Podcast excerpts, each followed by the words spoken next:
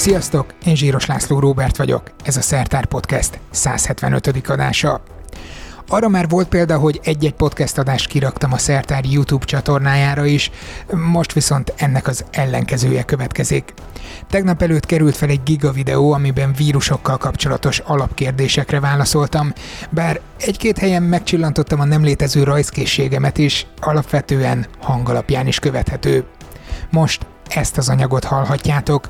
Részben mert számtalan olyan kérdést kaptam, na jó, csak egyet, hogy eh, vezetés közben jobb lenne ezt hangként végighallgatni, mint YouTube-ról játszani a videót, részben pedig mert a videók és a podcastek hallgatósága nem fed át teljes egészében, így pedig remélem több emberhez eljut az anyag, ha már annyit dolgoztam vele. Egy helyen a vitaminok szerepe kapcsán lesz benne módosítás, de emiatt nem kell végig tekernetek az adást, a videó leírásában azt már kifejtettem. Apropó leírás. A podcast jegyzeteiben linkkel együtt ott lesznek az irodalmak és egyéb források és olvasnivalók is. Tehát jöjjön a vírus videó hanganyaga. Jó szórakozást! Nem mondhatjátok, hogy nem teszek meg mindent értetek, azt hiszem, hogy nehezen lehetne egy vírusokról szóló videó autentikusabb annál, mint hogy most úgy tűnik, hogy benyeltem valamit. Tegnap háromszor próbáltam felvenni nektek ezt a videót, mindig újra kellett kezdeni, mert folyamatosan elment a hangom. Nagyon fáj a torkom, alig bírtam beszélni, de ma megpróbálom nektek végigvenni ezt az egészet. Bekészültem egy kis segédteával. Instagramon, Twitteren és Patreonon 56 kérdést tettetek fel vírusokkal kapcsolatban. Szerencsére nagyon sok átfedés van ezek között, így lehetett őket csoportosítani, úgyhogy annyira nem lesz megugorhatatlan ez a feladat, hogy mindegyikre válaszoljak, viszont nem lesz egy rövid videó, az szinte borítékolni menem. Az, hogy tegnap nyuglődtem egy kicsit, az ahhoz is hozzájárult, hogy eh, hajnalban, ahogy nem tudtam aludni, eh, nézegettem még az interneten ezt-azt, és belefutottam véletlenül a zállatorvosnak a két napja kirakott videójába, amiben az egyik témakört egész szépen lefette. Azt a témakört, ami arra vonatkozik, hogy eh, hogyan becslik előre a járványoknak a terjedését, illetve milyen modellekből fakadó hibák léteznek. Nagyon jó hasonlatokat hozott fel. Én is körülbelül két napot agyaltam, hogy, hogy hogyan lehetne szépen hasonlatokkal alátámasztani. Azt hiszem, hogy ezt a részt most ki tudom spórolni ebből a videóból, és egyáltalán nem neheztelek azért, hogy egy elég adag kis szellemi munkám most kimegy a kukába. Zoli, egyáltalán nem haragszom rád, sőt, szerintem még fogok is neked sütni juharszirupos almáspitét. Na mindegy, vágjunk bele.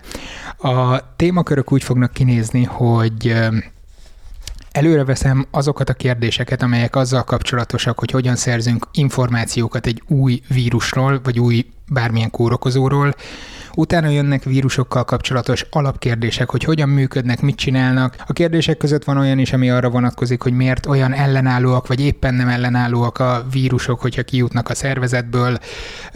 Nagyon sok kérdés vonatkozik arra, hogy a meleg meg fogja állítani a jelenlegi járványnak a terjedését, illetve általánosan hogyan hat a vírusokra a meleg idő. Mutációkról is vannak kérdések.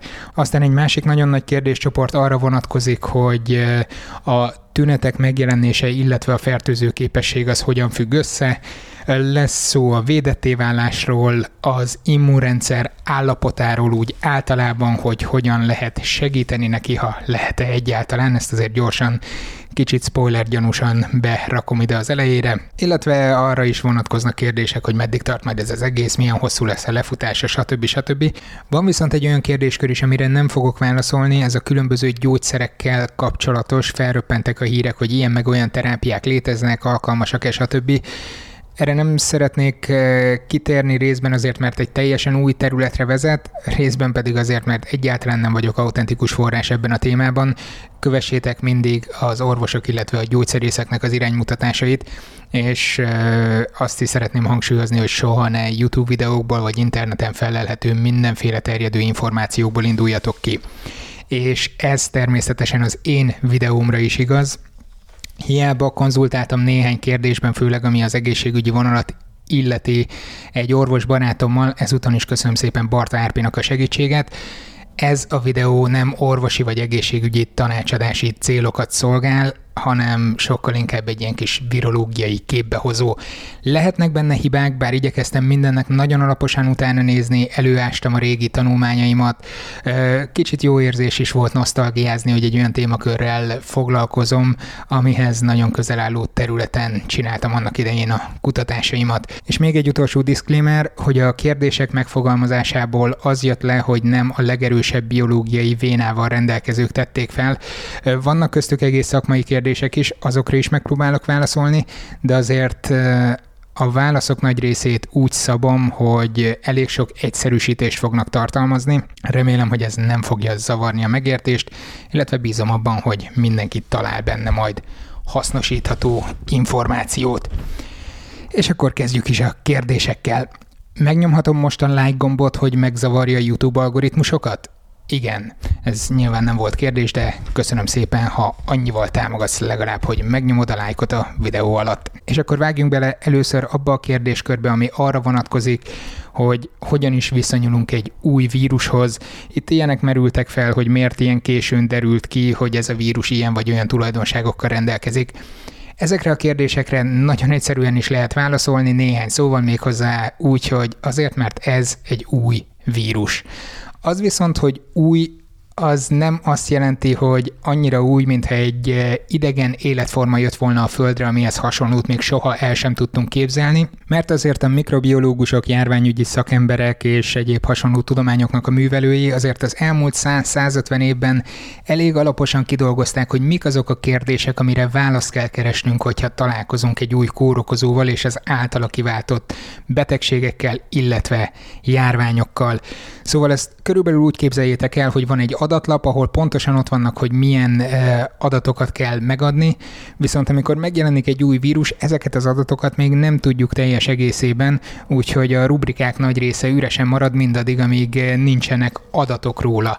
Tehát onnantól kezdve, hogy megjelenik egy új vírus, meglátjuk az első beteget, még nem fogunk tudni szinte semmit erről a vírusról, meg kell várnunk, amíg lefolyik az a betegség, és ö, minél több embernél ez megtörténik, annál pontosabb statisztikákat tudunk alkotni.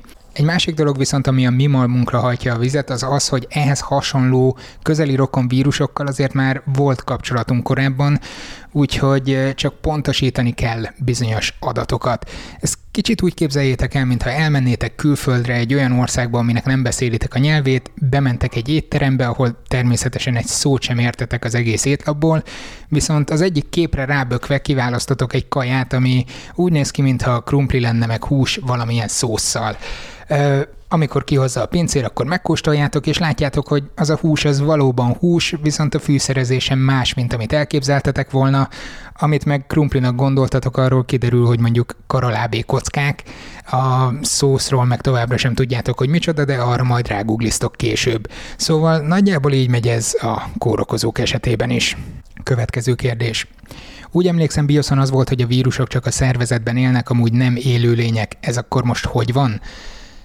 Tény, hogy ahhoz, hogy valamit élőlénynek nevezzünk, meg kell felelni egy sor kritériumnak. Ez irodalomtól függ, hogy 5, 8, 10 vagy 11 ilyen kritériumot határoznak meg, viszont az is igaz, hogy a vírusok nagy részének ezek közül nem felelnek meg. Viszont én sokkal inkább egy másik irányból közelíteném meg ezt a kérdést. A biológia ebből a szempontból nagyon hasonlít a fizikára. A minket körülvevő makroszkopikus világban uralkodnak bizonyos törvényszerűségek, amelyeket tök jól tudunk használni. Viszont, hogyha lemegyünk sokkal mélyebbre mondjuk az atomoknak a szintjére, akkor ott már egészen más kölcsönhatásoknak van szerepük. Ez szerintem úgy egész általánosan ismert elv.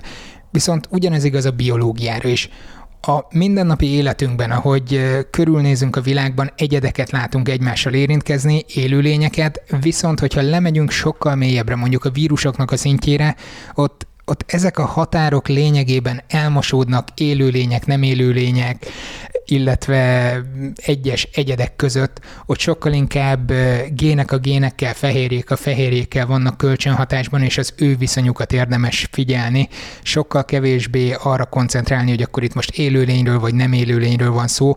Ez az egész egy ilyen elmosódó folyamat, ami ami igazság szerint az egésznek a varázsát és az érdekességét tudja adni azoknak, akik ebben mélyebben elmerülnek. De erre a problémakörre később még egy kicsit szerintem vissza fogunk térni. Egy másik kérdésben felvetődött, hogy a vírusoknak szemben a baktériumokkal nem DNS-ük, hanem RNS-ük van.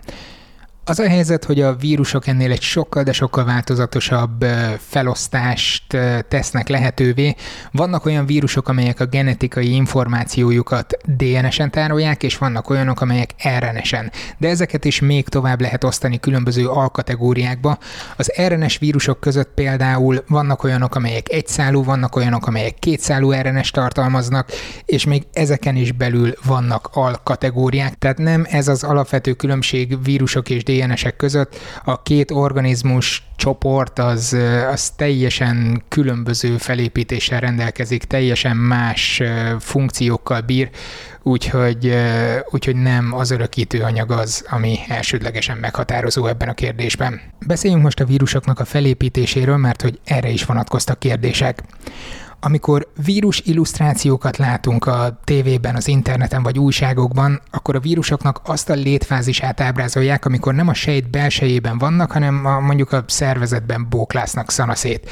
Ezeket hívjuk vírus részecskéknek, vagy vírus partikulumoknak, vagy más néven akár virionként is találkozhatok vele, és nagyjából így néz ki az én ábrázolásomban. Legbelül található a genetikai információ hordozásáért felelős nukleinsav, ami lehet DNS vagy RNS, azt jelöltem itt ACTG betűkkel, utalva azokra a bázisokra, amelyek a DNS-en előfordulnak.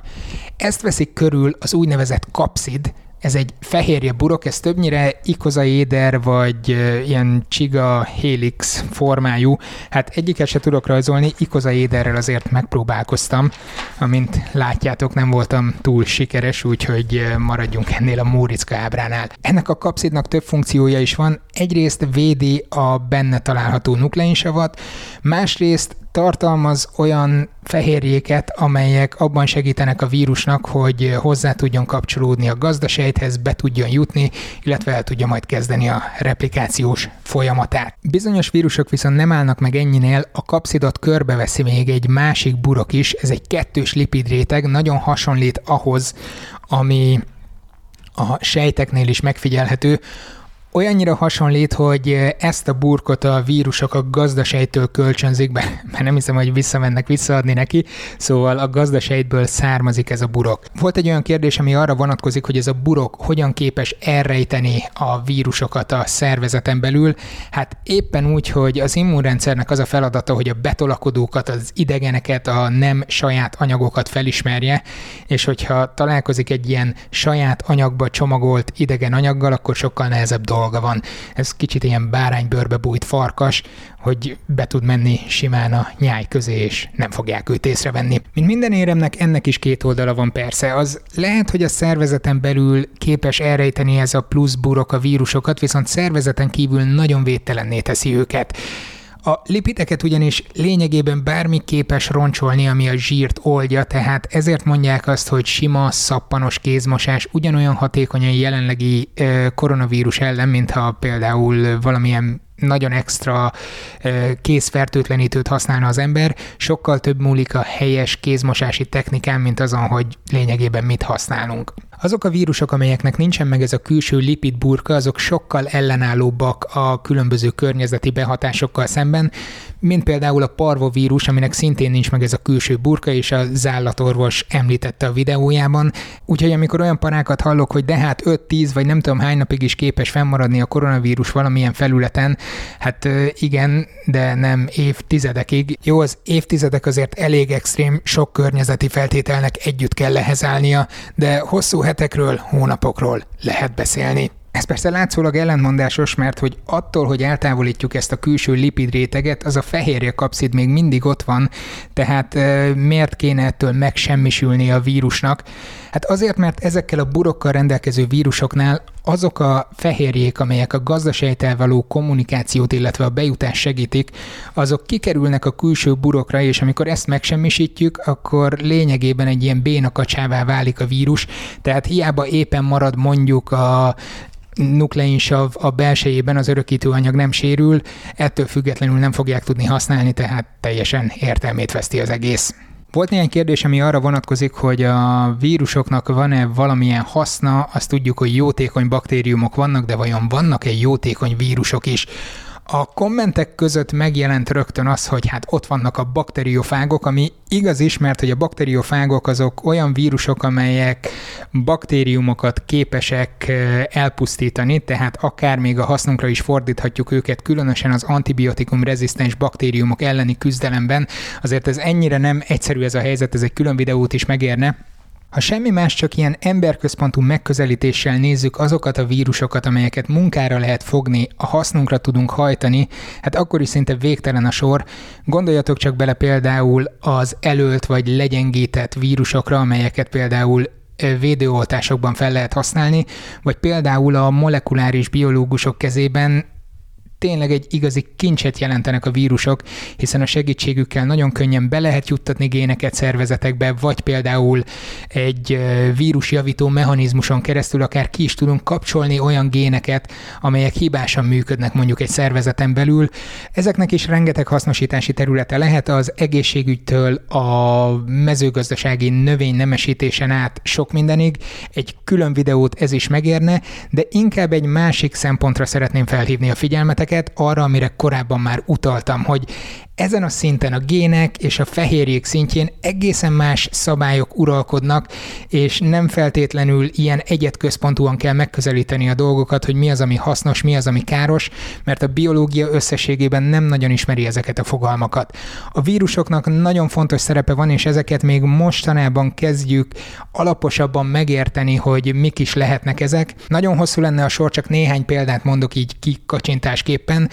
És ahogy korábban utaltam arra, hogy ezen a szinten elmosódnak az éles határvonalak az egyes élőlények között, az itt újra előjön, mert hogy a vírusoknak nagyon fontos szerepe van abban, hogy géneket tudjanak egyik helyről a másikra juttatni, be tudnak épülni a genomba akár tartósan is.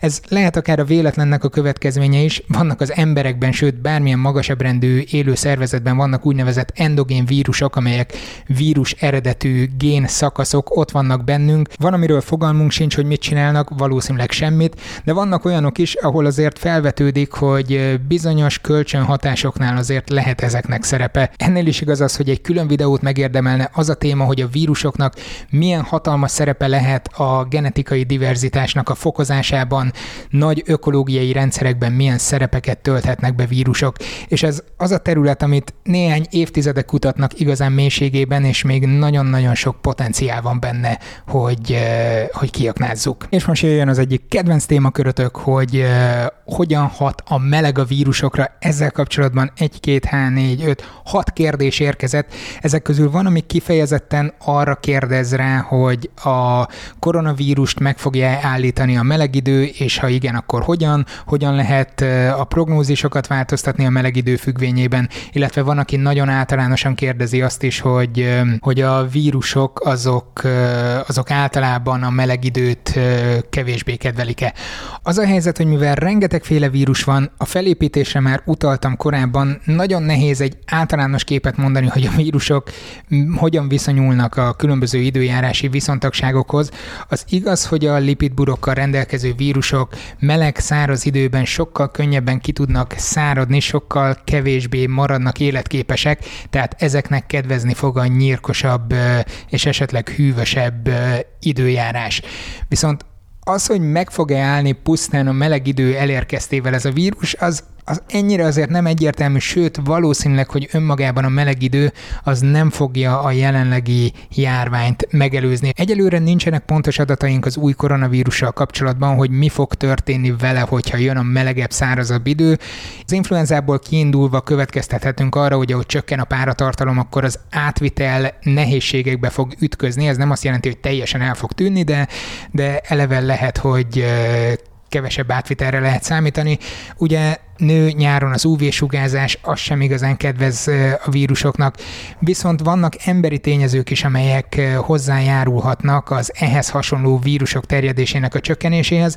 Például télen sokkal többet vagyunk bent zárt térben, összezárva, kevesebbet szellőztetünk, ez is sokkal inkább a tél malmára hajtja a vizet, ha fertőzésekről van szó, de ide tartozik az is, hogy például télen az immunrendszer kevésbé tud teljesíteni, mint például nyáron, meg az is, hogy ha elindult télen egy fertőzés, akkor nyárra lényegében elfogytak a fertőzhető emberek, tehát az is a végét jelentheti egy-egy fertőzésnek.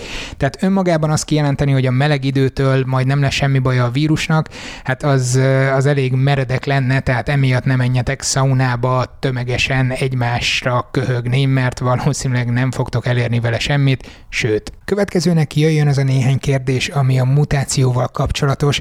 Itt nem tételesen fogok válaszolni a kérdésekre, hanem itt is egy ilyen nagyobb képet próbálok meg. A mutáció az élet velejárója, és nem úgy az élet velejárója, mint hogy időnként esküvőkön muszáj találkozni a nagyon távoli és idegesítő rokonokkal, hanem a földi életnek a velejárója úgy általában. Mutáció nélkül nem létezne evolúció. A DNS egy elég stabil molekula, viszont nem gyémántból vannak rajta a kötések, ráadásul a sejten belüli másolási folyamatok sem hibamentesek, úgyhogy hibák azok simán becsúszhatnak, és be is csúsznak időnként. Körülbelül úgy, mint amikor dolgozatot másol az ember, azért három paddal arrébb már nem biztos, hogy az információ annyira hiteles, mint mondjuk az eredeti forrásnál, de hát ezek ugye benne vannak a pakliban. A hibáknak egy része az égvilágon semmit nem fog okozni, mert vagy olyan helyen következett be, aminek nincsen jelentősége, vagy egy olyan típusú változás ment végbe, ahol majdnem mindegy, hogy milyen bázis állott éppen azon a helyen, ugyanúgy el tud róla készülni a megfelelő fehérje. A másik véglet viszont az, hogy olyan helyen következik be a változás, hogy a DNS-ről képződő fehérje vagy, vagy nem is jön létre, vagy pedig egy az egyben kuka. Úgyhogy a kettő közötti végletben pedig ott vannak azok a változások, amelyek olyan apró eredményekkel szolgálnak, amelyek versenyhelyzetben előnyt jelenthetnek az adott élőlény számára. Vírusos példánál maradva ilyen mutációnak köszönhető az is, hogy gazdafajt képes váltani valamelyik vírus. A gond a vírusokkal az, hogy nagyon pici a genomjuk, nagyon kevés ezen a genomon a sallang, viszonylag kevés a redundancia, tehát hogyha változás megy végbe, akkor az jó eséllyel vagy okoz valamit, vagy nem, de mivel nagyon nagy számban jönnek létre a vírusok, ezért jó eséllyel lesz majd egy olyan partikulum, ahol végbe ment egy jelentős változás, ami akár előnyt is jelenthet a vírus számára. Ami viszont a vírusok szempontjából hátrány, hogy rengeteg víruspartikulum képződik, és ezek közül mondjuk csak egy lesz ez a szupervírus, nagyon idézőjelben mondom, és ennek az egy szupervírusnak kell bejutnia majd egy új sejtbe, hogy ott replikálódni tudjon, ne adj Isten, ki kell jutnia a szervezetből, túl kell élnie, amíg átjut egy másik gazda szervezetbe, és, és erre azért viszonylag kicsi az esély. De hogy ne legyen ennyire egyszerű a történet, azért vannak olyan folyamatok is, amelyek ezt a hatékonyságot mégiscsak képesek növelni,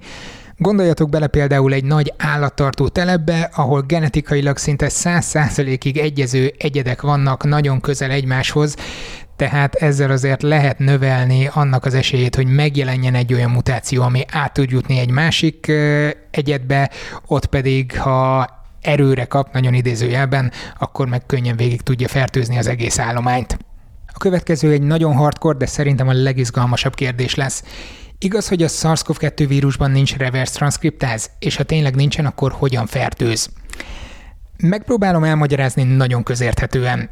Az egy dolog, hogy hogyan jut be a sejtbe a vírus, az is önmagában is nagyon érdekes, viszont az legalább ugyanilyen érdekes, hogy hogyan veszi rá a vírus a sejtet arra, hogy a saját vírus anyagait kezdje el gyártani. Ahhoz viszont, hogy ezt tisztázzuk, meg kell nézni, hogy mi a szerepe a nukleinsavaknak, az RNS-nek, illetve a DNS-nek.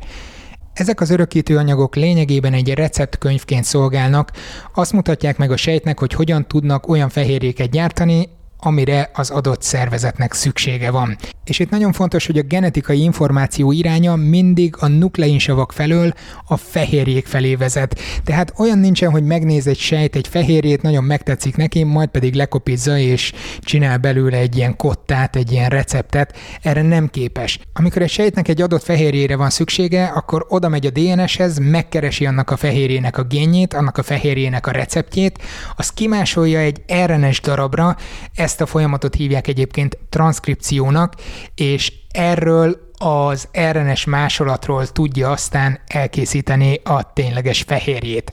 Bizonyos vírusok viszont meghekkelik ezt a rendszert, és azt mondják, hogy oké, okay, nekik van egy RNS-ük, megfordítják ezt a transzkripciós folyamatot, és azt mondják, hogy az RNS-ből előbb DNS-t készítenek, és hagyják, hogy a sejt ezt az így létrejövő DNS-t RNS-é írja át, arról pedig fehérjét képez. Itt a sejt már észre sem veszi, hogy valami nagy baromságot csinál, és tulajdonképpen a vírusnak a fehérjéit gyártja. Viszont vannak olyan vírusok is, amelyek úgy gondolják, hogy fölösleges előbb azzal szórakozniuk, hogy az RNS-ükről DNS-t készítetnek, amiből aztán végigmegy az egész folyamat, inkább azt használják ki, hogy az ő RNS-ük nagyon hasonlít ahhoz az RNS-hez, amit a sejt egyébként is használ a fehérjék gyártásához, és átugorva ezt a reverse transzkripciós folyamatot, amit ráadásul kimondani is nagyon nehezen lehet, simán ezt az RNS használják fel fehérje gyártatásra.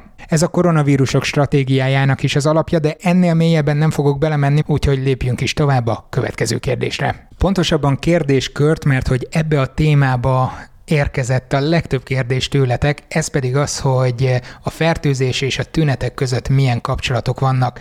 Vannak olyan konkrét kérdések, amelyek arra vonatkoznak, hogy felgyógyulás után hány nappal fertőzhetek még, hány nap után lesz fertőző valaki, és meddig fertőz, tehát nagyjából átfednek ezek a kérdések. Viszont ahelyett, hogy konkrét számadatokkal kezdenélek bombázni titeket, mint ahogy azt különböző újságokban, meg egyéb média felületeken lehet látni, egy más megvilágításba szeretném helyezni ezt a kérdéscsoportot. Ahogy valaki kérdezi is, hogy csak cseppfertőzéssel terjed-e, túlnyomó részt cseppfertőzéssel, Másrészt pedig igen kimutatták azt, hogy mondjuk ürülékkel is terjedhet, ami azért viszonylag ritkán fog előfordulni, hogy valaki szembe a másikat, úgyhogy ezt próbáljátok meg elkerülni. Tehát alapvetően arra koncentrálunk, hogy cseppfertőzéssel terjed. Itt megint csak azt javaslom, hogy felejtsük el azt az emberközpontú nézőpontot, amihez a hétköznapi életben hozzá vagyunk szokva, és ne egyes egyedeket nézzünk, mert nem az emberek fertőznek, hanem a vírusok. Úgyhogy ereszkedjünk le a vírusok szintjére. És ott is azt fogjuk tapasztalni, hogy a vírus önmagában nem képes átjutni egyik szervezetről a másikra, hanem mindenképpen valamilyen passzív átvitelre van kárhoztatva, és ez minden vírusra igaz. Van, ami például most a koronavírus kapcsán is előfordul, hogy cseppfertőzéssel, tehát a légúti mindenféle váladékokkal, szmöttyökkel, amik kijönnek belőlünk, azzal jutnak át egy másik emberre. De vannak olyan vírusok is, amelyek vektorszervezetekkel jutnak át, ilyenek például azok, amelyeket például szúnyogok terjesztenek. A lényeg tehát az, hogy a vírus nem fog átmászni egyik emberről a másikra.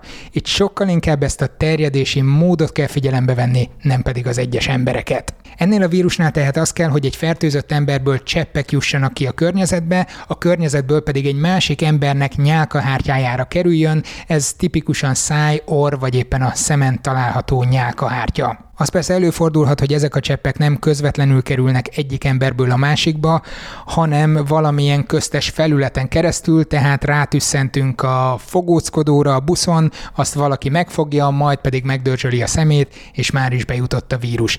Ezért mondják annyian, hogy a fertőtlenítésre most különösen oda kell figyelni, hogy ezeket meg tudjuk előzni. Nagyon fontos, hogy attól, hogy egy vírussal szennyezett felületet megérintünk, azzal még nem válunk fertőzötté, mert az a vírus a bőrünk bőrünkön marad, azon nem képes áthatolni, mindaddig, amíg nyálkahártyára nem kerül. De ahhoz, hogy ezt jobban megvilágítsam, egy személyes történetet szeretnék elmesélni nektek. Néhány napja az Aldiban voltam, és a pénztáraknál pakoltam, amikor a pulton mellettem pakolászó anyuka az 5-6 éves formájú gyerekének odaadott egy almát, gondolom, hogy addig is majszolja, és nem lesz vele semmi probléma. Ahogy egy gyerek elkezdte enni az almát, feltételezem, hogy folyhatott végig az almalé a száján, mert oda nyúlt és megtörölte. Az anyuka erre pedig ráripakodott, hogy nem megmondtam, hogy ne nyúlj az arcodhoz, mert hogy vírusjárvány van. Hát úgy látom, ebből a helyzetből, hogy nem nagyon jött át az üzenet, hogy mi az, amit pontosan el kell kerülni.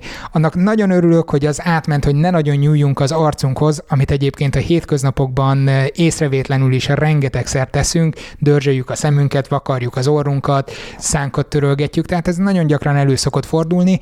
Ezek azok a helyek, ahol a vírus képes bejutni. Úgyhogy amikor azt mondják a szakemberek, hogy ne nyúlj az arcodhoz, az nem azért van, mert ez egy olyan rituálé, ami megidézi a vírusnak a démonjait, és csak ennek hatására képes bejutni a szervezetbe, hanem minél többször nyúlsz az arcodhoz, annál valószínűbb, hogy valamelyik nyálkahártyát is érinteni fogod, vagy a környékén fel tudod halmozni esetlegesen azokat a víruspartikulumokat, ami aztán később be tud jutni. Ha nincsen vírus a kezeden, mert nagyon alaposan megmostad, akkor nyugodtan megfoghatod a homlokodat, az égvilágon semmi bajod nem lesz tőle. Ha viszont volt vírus vírus a kezeden, akkor ne add a gyerek kezébe az almát, hogy azt elkezdjen majszolni, mert a kezéről az almahéra került vírusok könnyen bejuthatnak a ártyán keresztül. Tehát igen, figyeljünk oda arra, hogy ne nagyon fogdossuk az orrunkat, meg a szánkat, meg ne dörzsöljük a szemünket, de azért figyeljünk arra is, hogy itt elsődlegesen a vírus szempontjából kellene nézni a dolgokat, hogy milyen felületeket érint, és hogyan jut belénk. És az, hogy ez a vírus cseppfertőzéssel terjed, a tünetek szempontjából azért jelentős, mert hogy azoknak a tüneteknek lesz itt jelentősége a terjedés szempontjából, amelyek azt segítik elő, hogy ezek a cseppek kijussanak a szervezetből. Tehát jelen esetben a köhögés. Az, hogy valaki lázas, az önmagában még nem fogja terjeszteni a vírust, az viszont, hogy köhög, tehát ezek a váladékcseppek ki tudnak jutni a szabadba, az nagyon-nagyon fontos lehet. Hát azt hiszem, hogy ennél jobban nem is tudtam volna illusztrálni ezt az egészet, viszont a lényeg, hogy azokra a tünetekre érdemes koncentrálni, amelyek a vírus terjedés segítik elő.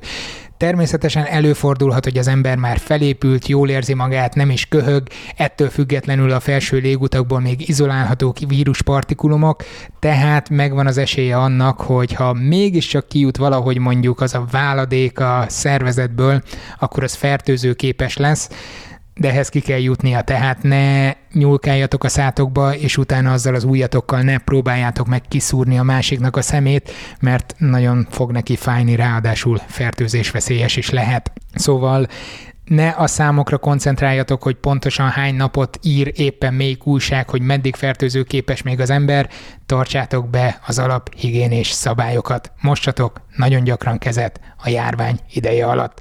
Persze a nagyon gyakori kézmosás nem azt jelenti, hogy ültök az asztalnál egész nap, és 5 percenként kirohantok a fürdőszobába, mert gyorsan kezet kell mosni. Tehát észszerűen csináljátok ezeket.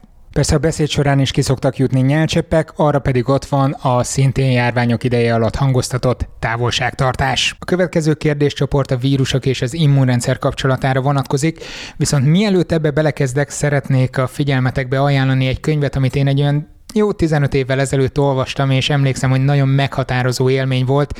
Szerettem volna most megkeresni nektek a könyvespolcon, de szerintem könyvtárból vettem ki.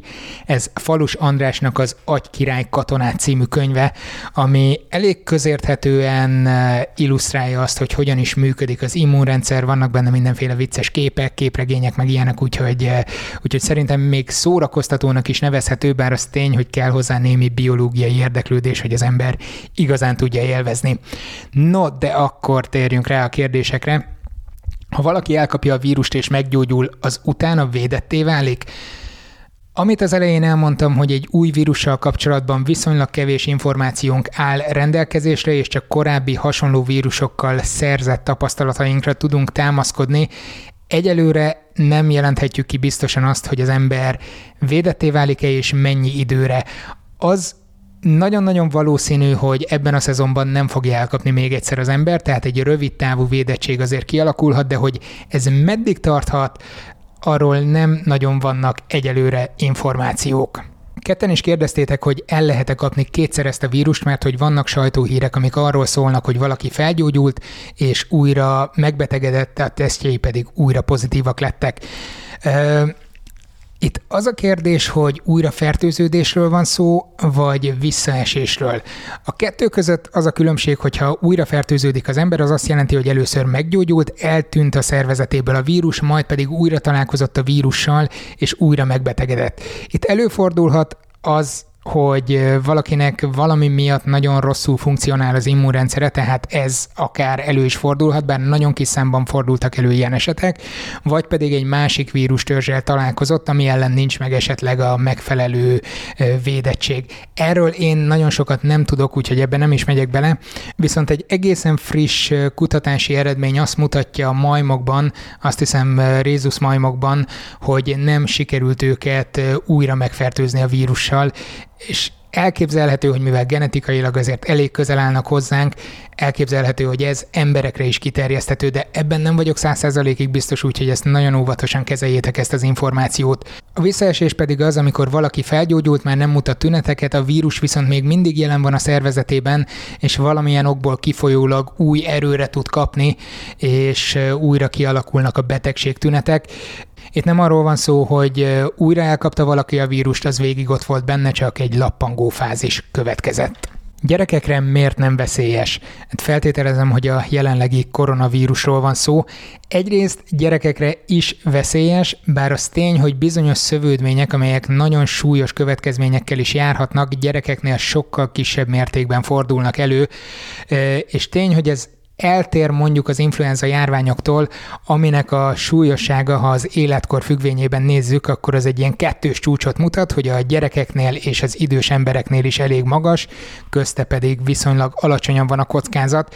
Itt valóban inkább az idősebb embereknél fordul elő, hogy mi ennek a pontos oka, amennyire tudom, az egyelőre még nem bizonyított, de nagyjából azzal van összefüggésben, hogy amikor megszületünk, akkor az immunrendszerünk még nincsen teljesen készen, bizonyos folyamatokat még tanulnia kell az életünk során, és bizonyos válaszokat a gyerekek szervezete még nem tud adni erre a vírusra, ami ebben az esetben akár előny is lehet, mert felnőtteknél, főleg időskorban ez akár olyan túlzott szövődményekkel is járhat, ami az életet is veszélyeztet működtetheti.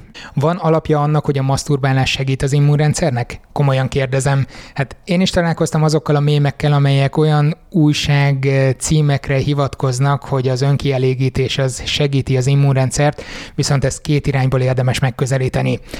Az egyik az, hogyha azért végzel önkielégítést, hogy ezzel csökkentsd egy partner általi fertőződésnek a kockázatát, akkor nagyon helyes, csinálj nyugodtan, nagyon fontos járványügyi megelőzési szerepe lehet.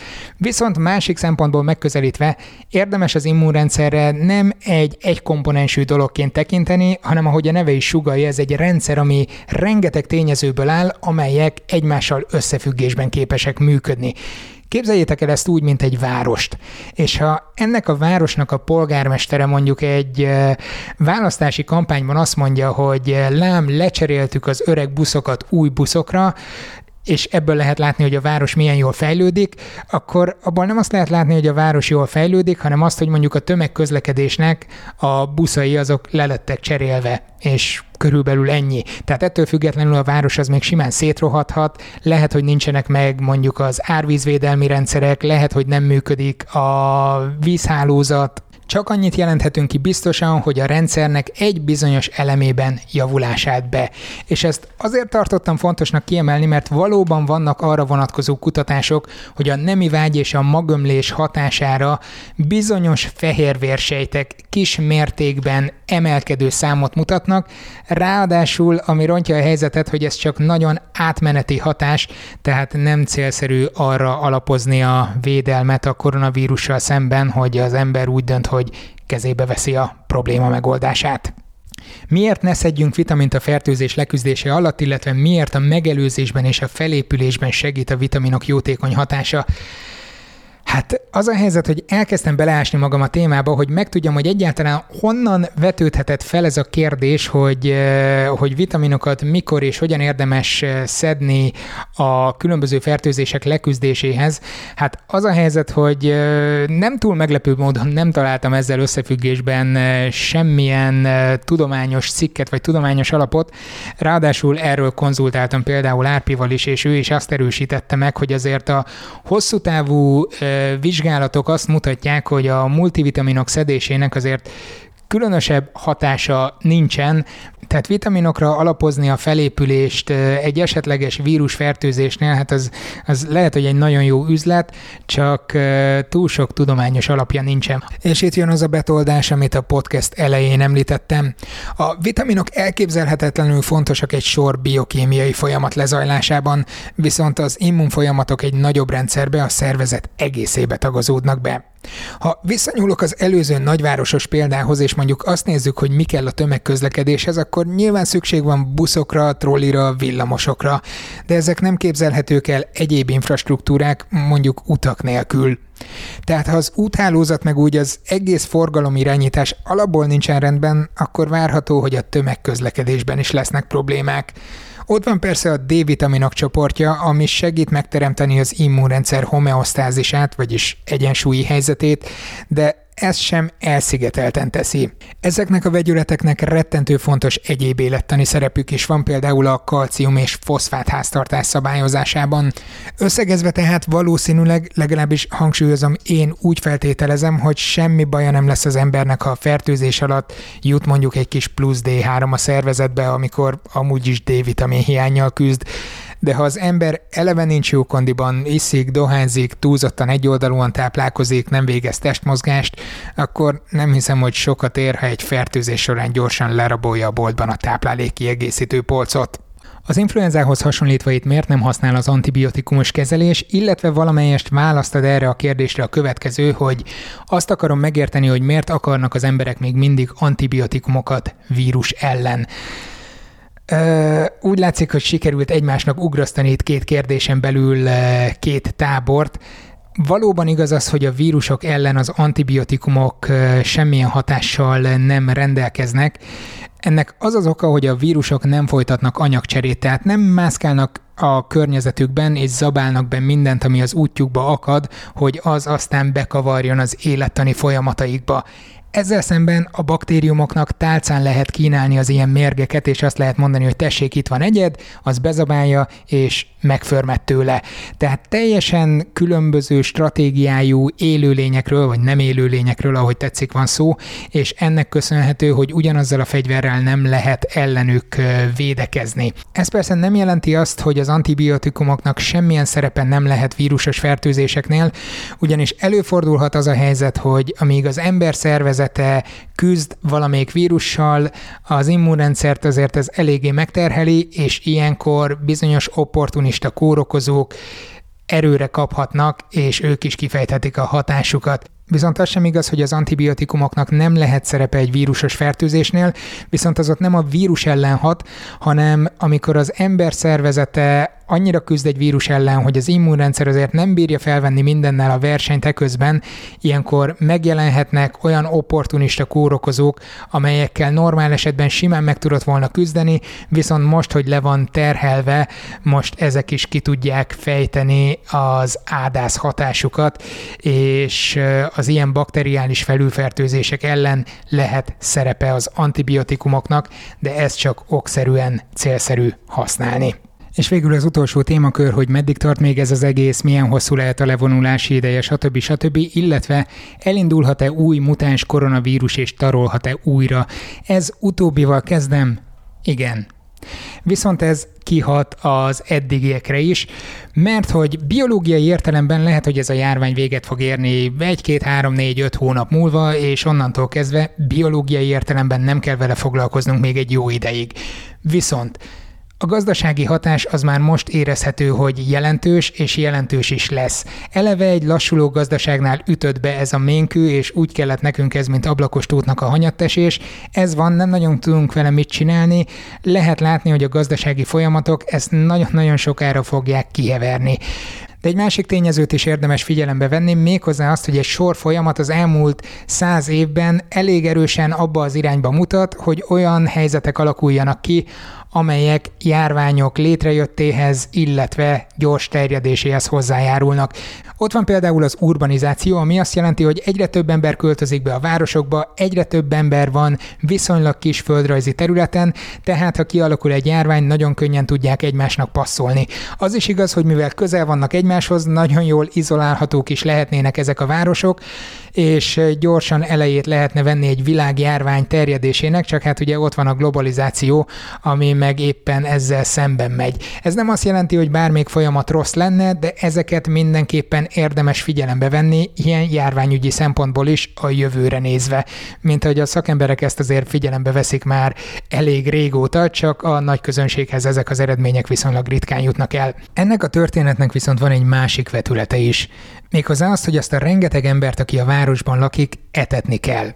A mezőgazdaság pedig ezt már csak méretgazdaságossági okokból is kénytelen nagyon koncentráltan ellátni, Úgyhogy az élelmiszer termelés nagyon gyakran eh, azt vonja maga után, hogy egymáshoz nagyon hasonló genetikai állományú egyedeket kell egymással szoros közelségben tartani. Hasonlóan ahhoz, mint amit az embereknél is elmondtam, hogy a városokban élnek egymáshoz közel.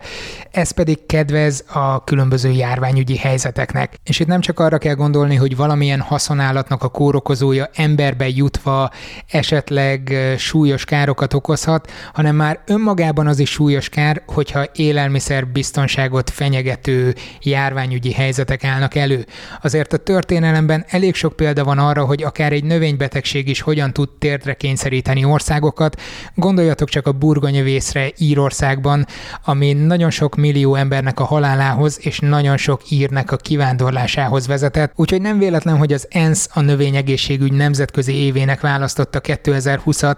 Hát ez az emberi járványügyi helyzet ezt most erősen lenyomja, de a lényeg az, hogy ilyenekre simán fel kell készülni a jövőben is, és a legnagyobb problémám ezzel kapcsolatban az, hogy ha lemegy ez a járvány, a gazdaság is úgy, ahogy kiheveri ezt az egészet, az emberek úgy felejtik el, hogy volt ez az egész, mintha nem is történt volna.